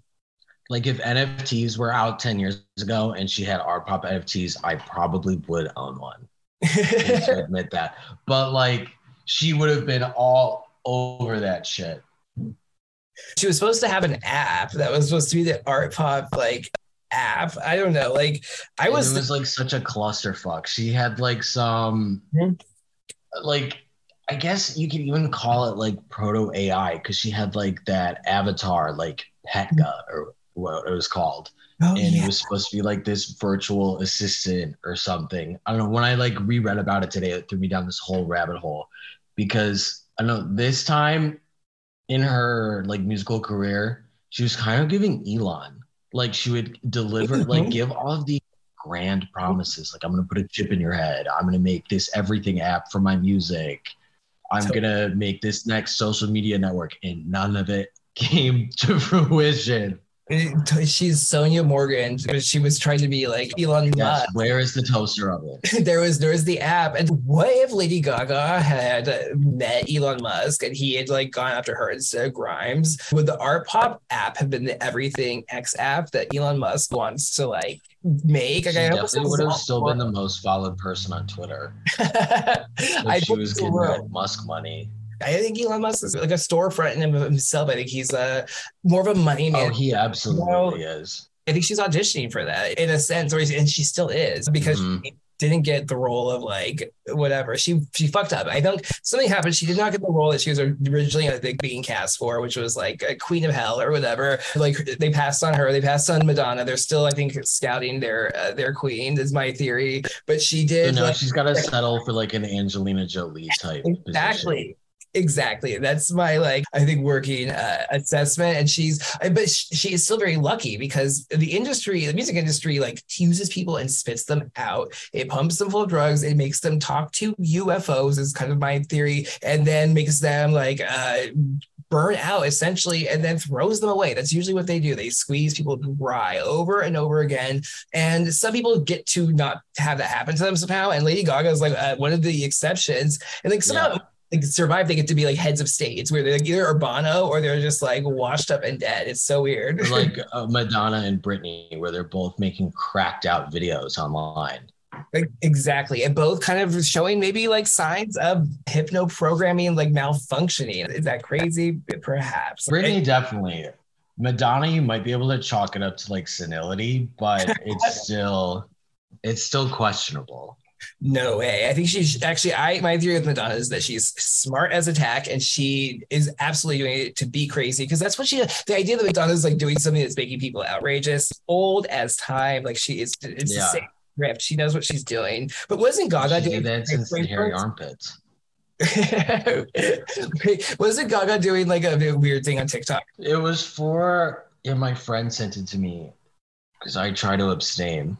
That app is just too much, but it was for some makeup. I forget, like lip something or well, I don't know, but it, yeah. How and I feel like now they all have to because they're not making enough money from their actual music. And those are all, that's all fake too. Those are all, I mean, none of that's really making money. It's all the business of doing business, making money kind of stuff. Like no one's. Yeah, because it was initially only on Amazon for a long time. And people mm-hmm. were like, Jeff Bezos is corrupt, like Gaga, I thought you were better than that, blah, blah, blah. But like the woman was like Hillary's number one girl. What did you expect? Exactly. Like, she's going to cash in on that Bezos coin. And when they're, it's the same club, right? And then Bezos, and Bezos and Musk, they're big rivals. Like bullshit. They, it's like it's a big Davos kind of circuit that Gaga's absolutely part of. She's working with Terry Richardson, who all that those people are adjacent to that too, right? They're almost like with the rung on the ladder that she used, maybe in another sense, to get to this like higher echelon of like U N level power. But like she, she like went like more despicable as the album went on. She did, because I think, um, and maybe it's a humiliation ritual, who knows, because she also chose to work with R. Kelly, who, you know, is a complicated figure. We, you, you were like a young man at the time. Like, what was, you're still a young man. What was the like vibe with R. Kelly? Did you know who he was? Was this right after Trapped in the Closet, or right around that perhaps? Uh, yeah. What was your take on him? Um, like everybody knew about like the piss video, and he was more of just like, I don't know, more akin to like Michael Jackson. He was just like a tragic joke. Like he was very talented and he was just a freak. Mm-hmm. Like he wasn't really like taken seriously. No one thought he was like a mastermind. No one thought he had like houses in Georgia where he trafficked girls, where it later came out. But like everyone just thought he was like, I don't know, crazy genius, crazy nut job. Mm-hmm. Yeah, that's, that's uh, like, I think that's a perennial assessment maybe across across the ages, because you're right, no one thought, well, although he married Aaliyah when she was like sixteen, and people knew that in like the nineties and two thousands. People knew R. Kelly was up to some shadiness for sure, right? uh, I tend to blame the industry always, because it's not good to traffic humans. I want to make that clear. I don't stand for it. Uh, but I don't think he could do that without complete complicit support and probably like get help in doing so from his partners. Oh, absolutely. There's no way like that singular man could do that without any help. Like Epstein didn't do that without any help. It wasn't just his great idea. He didn't just come up with that one day and let me go to Yugoslavia and go bring back some women. Girls. Exactly, exactly. They weren't his girls, exactly. I say they were his girls, but I don't think they were just his. They were on loan to him from someone else. Exactly. And he was involved in trafficking. Trafficking is not a, a crime that one person is usually involved in. There's usually uh, many parties involved. It takes a village. It takes a village. I just think like he was already pretty known to be pretty shady by twenty twelve. Although, I don't know. I, did you ever see Trapped in the Closet? It's like this uh, multi-series. I literally only know about like the South Park version of it. Oh, so good. Um, I don't know. If you watch Tra- Trapped in the Closet, it's it is a work of breathtaking genius. So I feel like I could see why Gaga, maybe she sat through all I don't know fifty-seven chapters. I don't know. She maybe was like, "Hey, he deserves my collaboration." I, it, it's weird. And then to choose a song called "Do What You Want with My Body." Do what you want with my body? Yeah. I... And then the video that didn't come out, directed by like the notoriously Me Too'd Terry Richardson. Terry, like I think. Created like that, looking back, like really boring American Apparel ass stripped down photo aesthetic that was like so popular at the time. Mm-hmm. Um, it was, um, she was going under for surgery for her hip replacement. This is all thanks to T M Z because they leaked part of it. And he basically like Kill Bill'd her ass with all of these like dancing nurses. Like while she was knocked out. So maybe that was her telling on herself a little bit, like maybe something happened during her hip surgery where she was programmed a little bit or something. I don't know. Uh, I like that. That tend to be more of the territory of like dentistry historically, but who knows what kind of doctor of medicine uh R. Kelly was supposed to be or is, maybe even to this day, who knows. He felt I, I thought he was supposed to be a gynecologist. I told you, I was like, dude, yeah, I guess it makes sense. I was uh, reenacting her hip surgery, which is a very like psycho to go and put that trauma. She's all about re- recreating. She loves to be so self-referential, even to her detriment.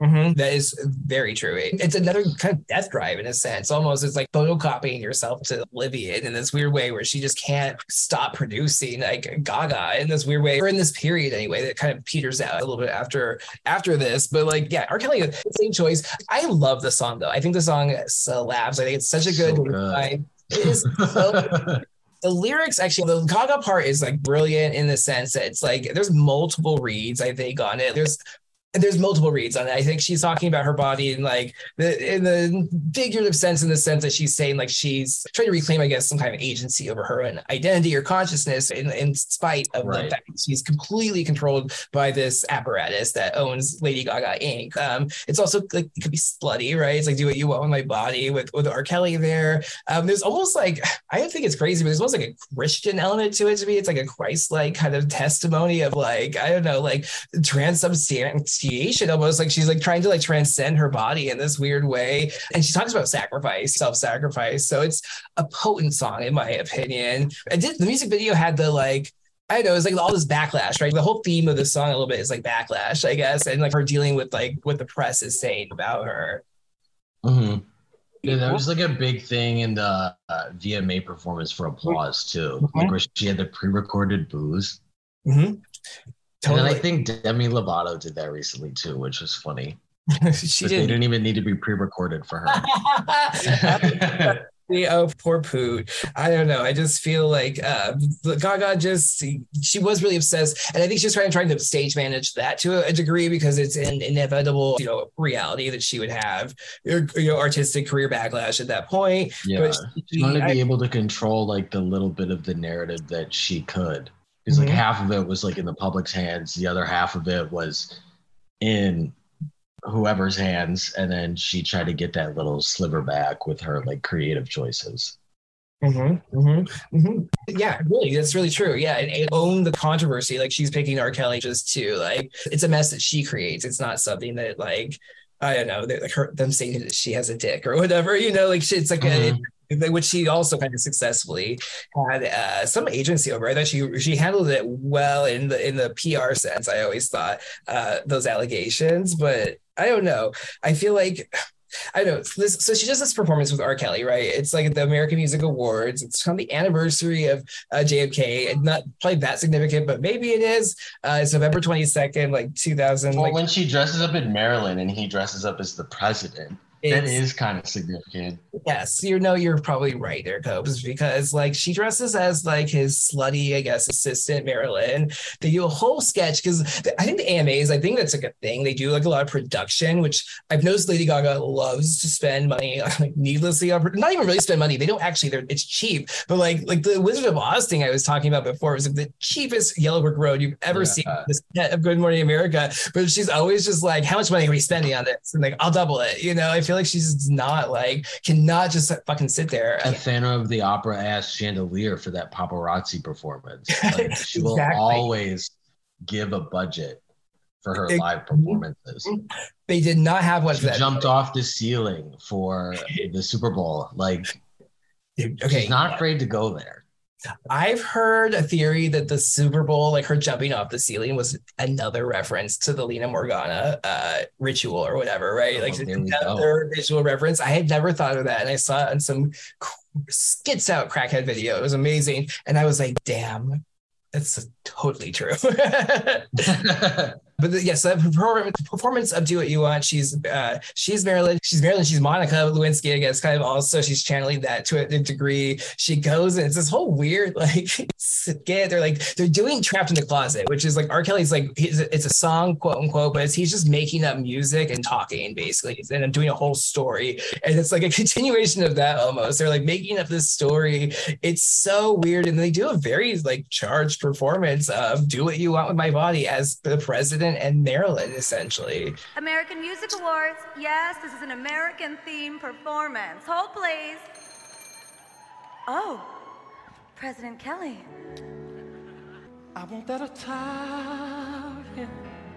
I want that Italian. Oh, I want that Italian. Coming right up, Robert. And then I guess to like get ahead of some of the backlash, was it The Voice that Christina was on at the time? She does like a girl power remix with Christina Aguilera, and like you said, gives her the shadiest verse ever. It does. She gives her the old woman bones like verse. I don't know. Christina was just happy to get some scraps, I'm sure, at that point. I don't know. But which also, so then yeah, this I don't song- think Moves Like Jagger came out yet, so she was still struggling.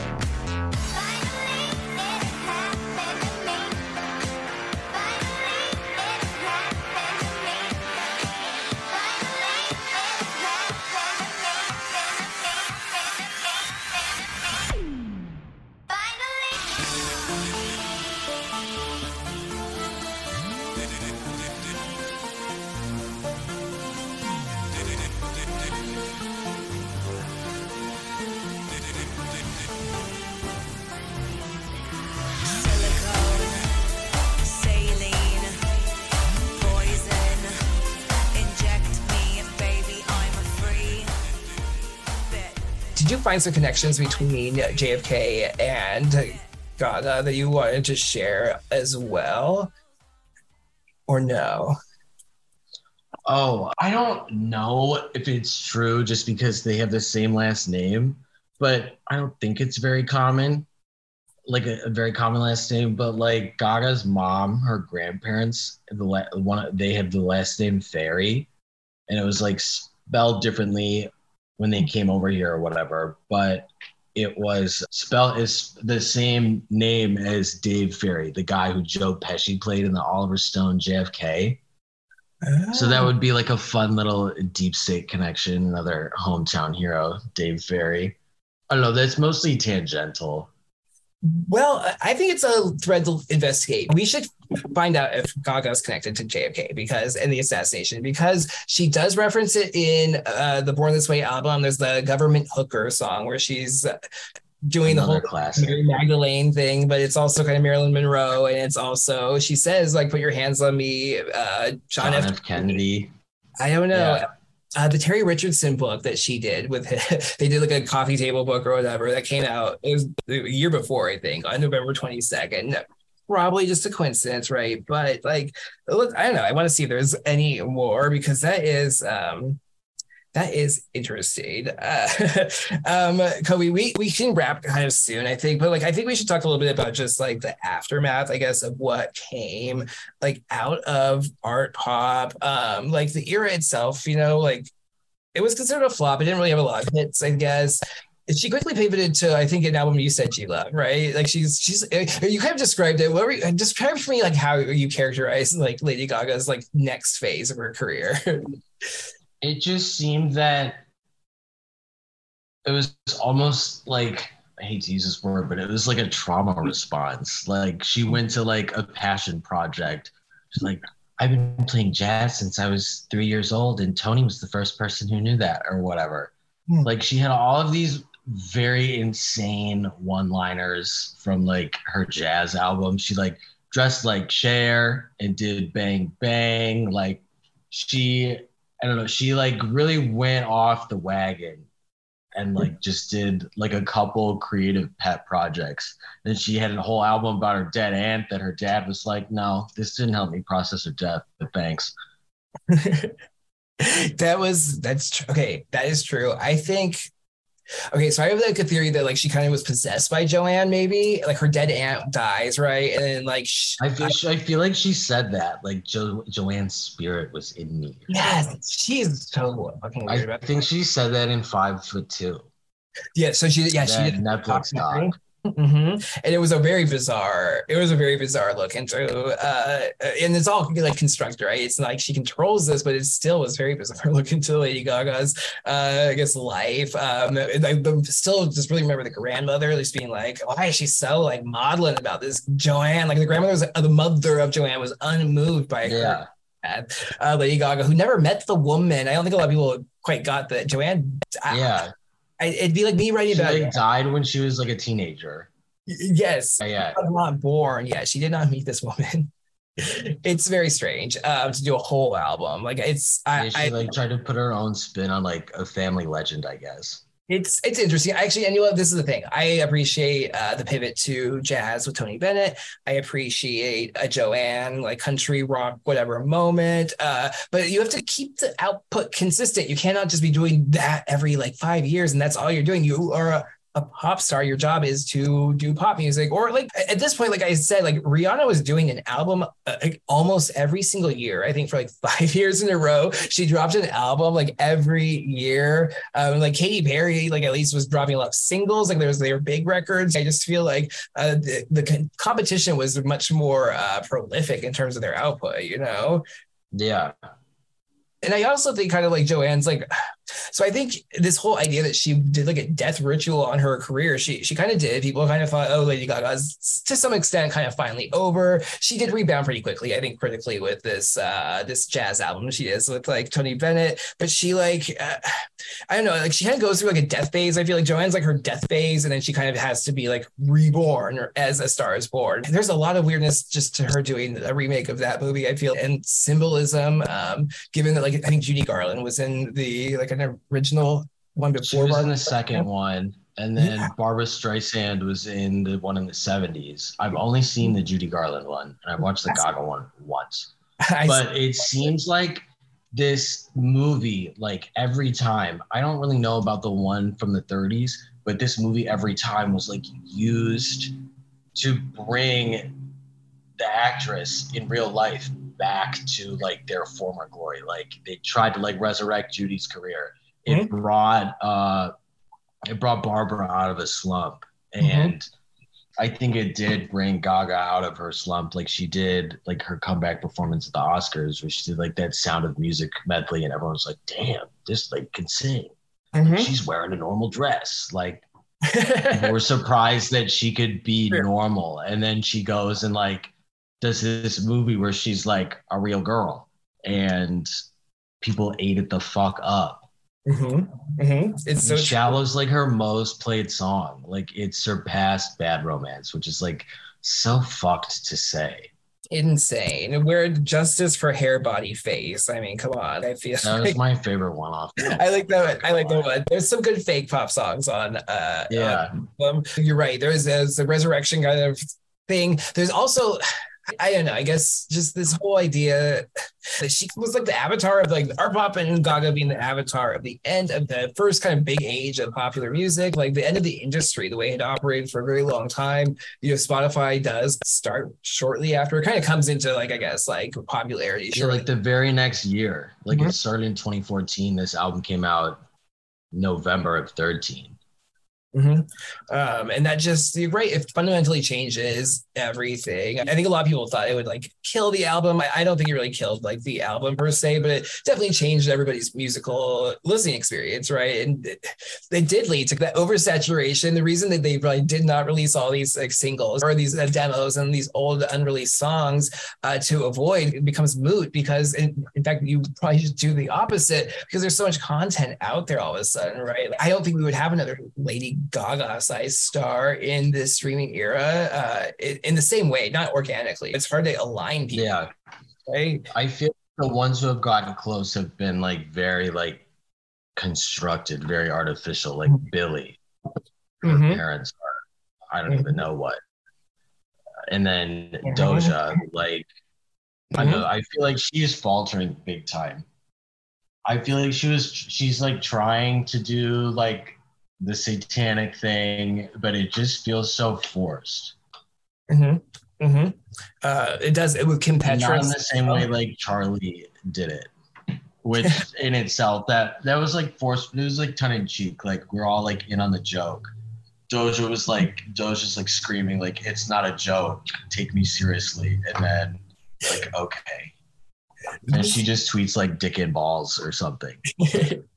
To drop a hit, she needs to bring a hit record. Like they like they can't just do dick and balls. They need to do also hit record. Like Charli X C X, it's unfortunate actually. She does she does good internet content, you know, and she has good songs, but they don't necessarily translate to uh, like a hit status for yeah her. But she gets critical acclaim, right? Um, and these yeah, she's just like the white Azealia. She's like pigeoned herself into like gay music, which is mm-hmm. like fine, but. I don't know. I say that like it's not going to get mainstream success, but like I hear Unholy so much in public, and that song is like unlistenable, and it's just so faggy and so gay. Like it's so successful. So like I don't know. I think it's just the luck of the whatever audio catches fire on TikTok, and that's yeah. not a way to run an industry. Chasing yeah. after the opinion of twelve-year-olds. Yeah, or trying to manufacture the opinion of twelve-year-olds. Yeah, have like a, make like a ten-second, like really catchy audio and then build a song out of that. Mm-hmm. They, and that's, everything's become designed for, yeah, these are kind of shorter songs, definitely more gimmicky-oriented, drama-oriented. Also, a lot of the popular trends are to, like, base things off of, like, real-life uh, gossip and, like, things going on in the artist's life. Uh, Taylor Swift, I think, modeled that, but I think... Uh, I don't know. It's just that seems like very prevalent. And Gaga is like the antithesis of that. I feel like everything's, she does reference like herself through her music, but not like as a person. We don't get a sense. Yeah, it's, it's like a like a subject or like, or visually at least. Yeah, it's uh, it's always, she's almost, she's yeah, she's self-referencing the, the construct of Lady Gaga, but not like herself. Nothing human almost in, in many ways. Um, the plastic doll, there's a whole song where she's like, I'm a plastic doll, basically. I'm microchipped, you know, she's basically talking uh, to it. And I know, not, I'm not saying she's microchipped literally, but it, in a sense, like she has probably no real agency over her uh, movements in many ways. I think she is probably is a prisoner of this corporation that she works for, Lady Gaga Incorporated. Like she, these managers, there's so many stakeholders that benefit from her uh, being alive and doing whatever they need her to do. That is certain. Yeah. It really does become a prison, and of course, it's a nice, like, luxurious prison. Um, like I don't know, like and- oh God, when she tweeted that, and then Angel Mommy was like, "Facts, girl." She tweeted, "Fame is a prison." Oh my goodness. That was awesome. Deep cut, but like, yeah, his chat. Oh my gosh, Angel Mommy. I haven't thought about her in a minute. Uh, yeah, know, but it, is, it, it is a prison. And like, and Gaga is, I think, drunk alone. I think she's a drunk. I don't know. I, I keep saying this. My evidence for this is she, she kind of bloated many times in uh, in the past, I guess. There was a mm. performance, not the Super Bowl year that she did, the, the following year, I believe it was, she did a concert uh, the night before the Super Bowl. So it was like, um, like I don't know, just some event that was at whatever city it was in, I forget. And I remember I was like listening to it and I was like, her, her banter in between, which can be pretty... Gaga's banter can be a little wonky sometimes, kind of goofy. She sounded slurry, and I was like, "This woman's like, drunk." Um, and I just picture her just like drunk in her Malibu house, like not writing music or recording songs, just waiting for texts from like Joe Biden or whatever to tell her what uh, you know country to fly to next to do a benefit concert for, half drunk. Like I think that's like high of her life, and it's sad because I think uh, she was meant to be a greater artist, and I think yeah. she she's a victim, I think, of a, a, a bigger uh, thing than she is, like, you know, the perpetrator of it, you know? Yeah, I think she needs to, she just needs to go back on the coke. Like, she was so much more fun, so much skinnier. Like, even when she was in her little pothead era, when she had Lindsay Lohan over and Lindsay stole a bunch of her jewelry from her apartment, like when she did the Mary J. Holland, like, that was fun. Like, go back on drugs. Like, stop drinking. It's so true. It is so true. And stop faking your dog's death. I don't think her dog's I, I, whatever happened there. I think it may have been a little yeah. sacrifice. Uh, I know. I know Arabella's death hit her hard. That's her her horse, which I have to say, her horse was named Arabella. I just think it's interesting. There's a group called Arabella Partners, and they are like a huge funder of like all kinds of Democratic uh, initiatives and, and candidates. You can look into Arabella Partners. I, I'm like, is there a connection there? I, Maybe, maybe not. It's interesting because uh, she is so uh, involved in, in party politics, at least. Um, I don't know, Cobie. Like, just this woman, I feel, I do, I feel bad kind of for her. I do wish she would go back on drugs, you're right, or just be more productive. I, sh- I probably shouldn't advocate for that per se, but it would be... I don't know, you know, whatever. It, it's not going to hurt. She should at least, yeah. They need like a Malibu that's like reverse Malibu Promises, like for celebrities where they like go to go off drugs, but it's like kind of managed maybe for them. Like Gaga could probably benefit from just like a controlled uh, environment like that with a piano and just a, a bunch of bags there.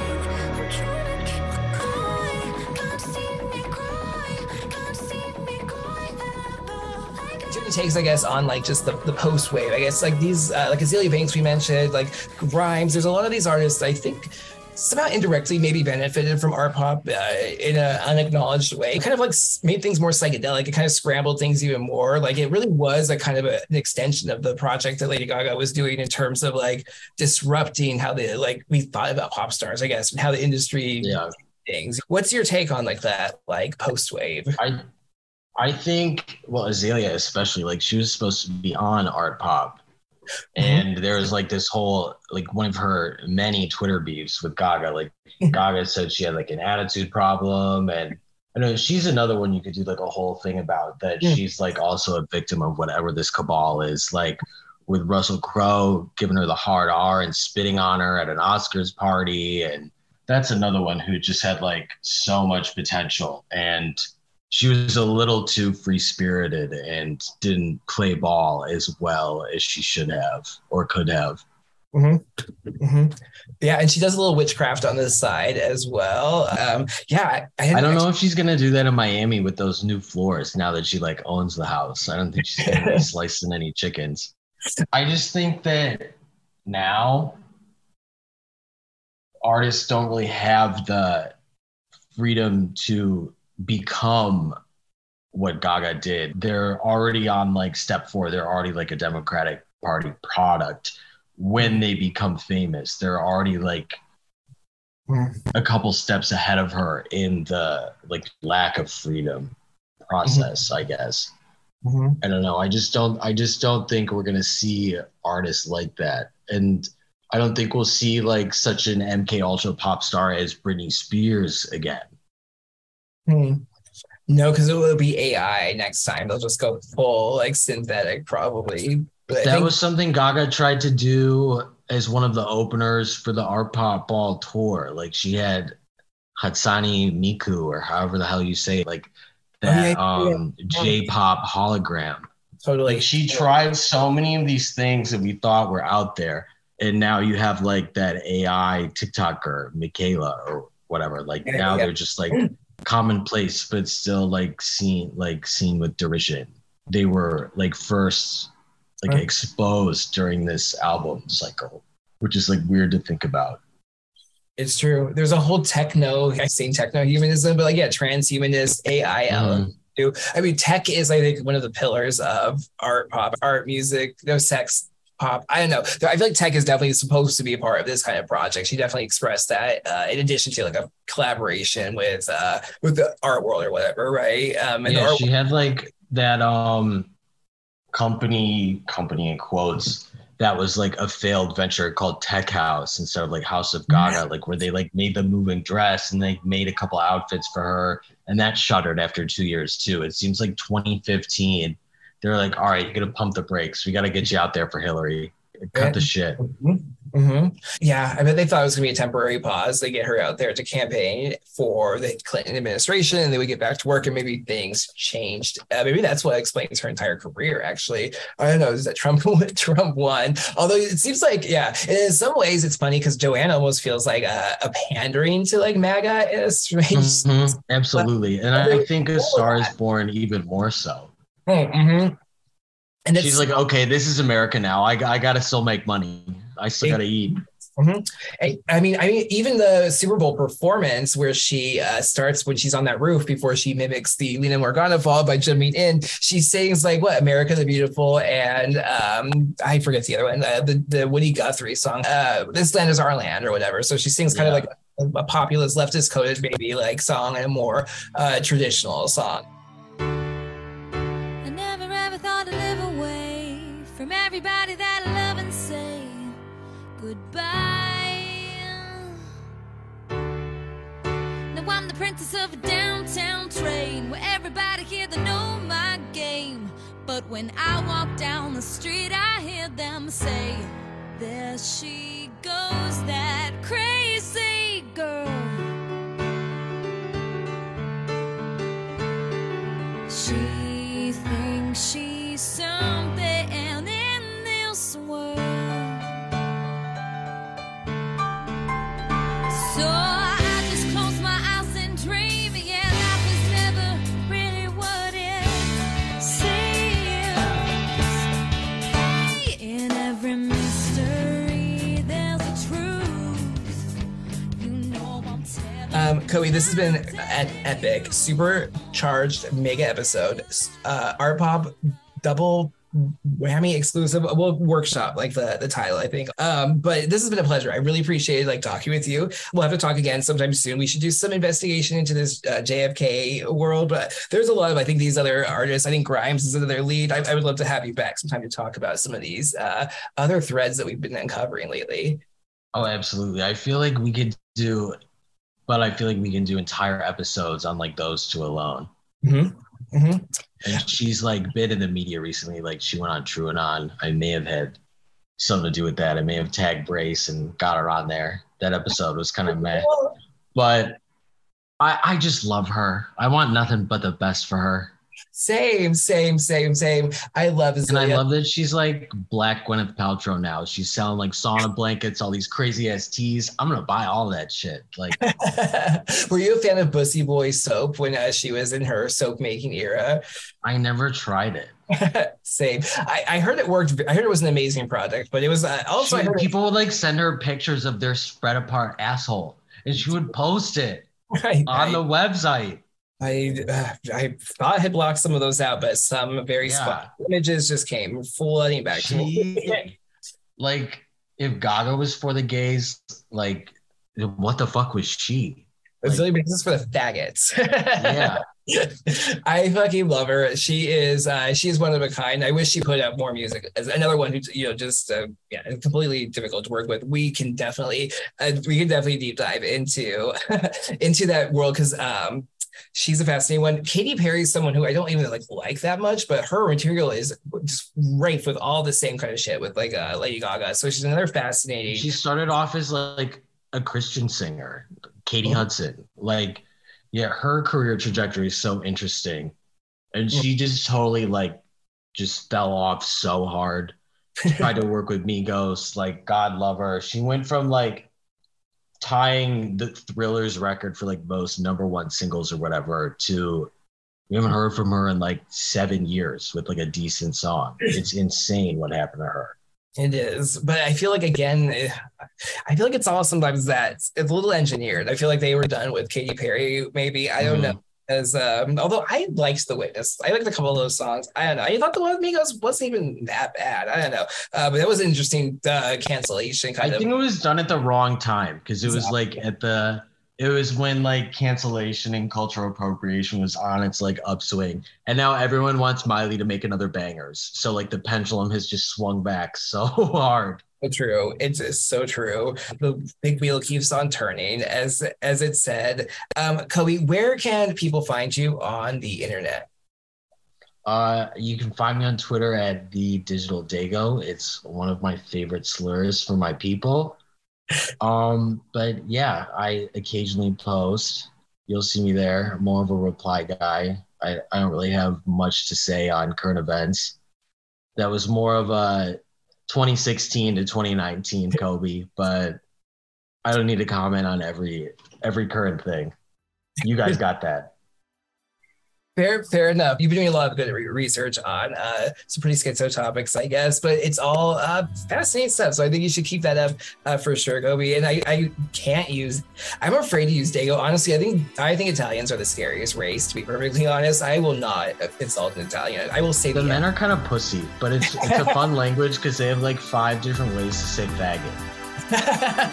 I, you, uh, you will have to come back and teach us at least three.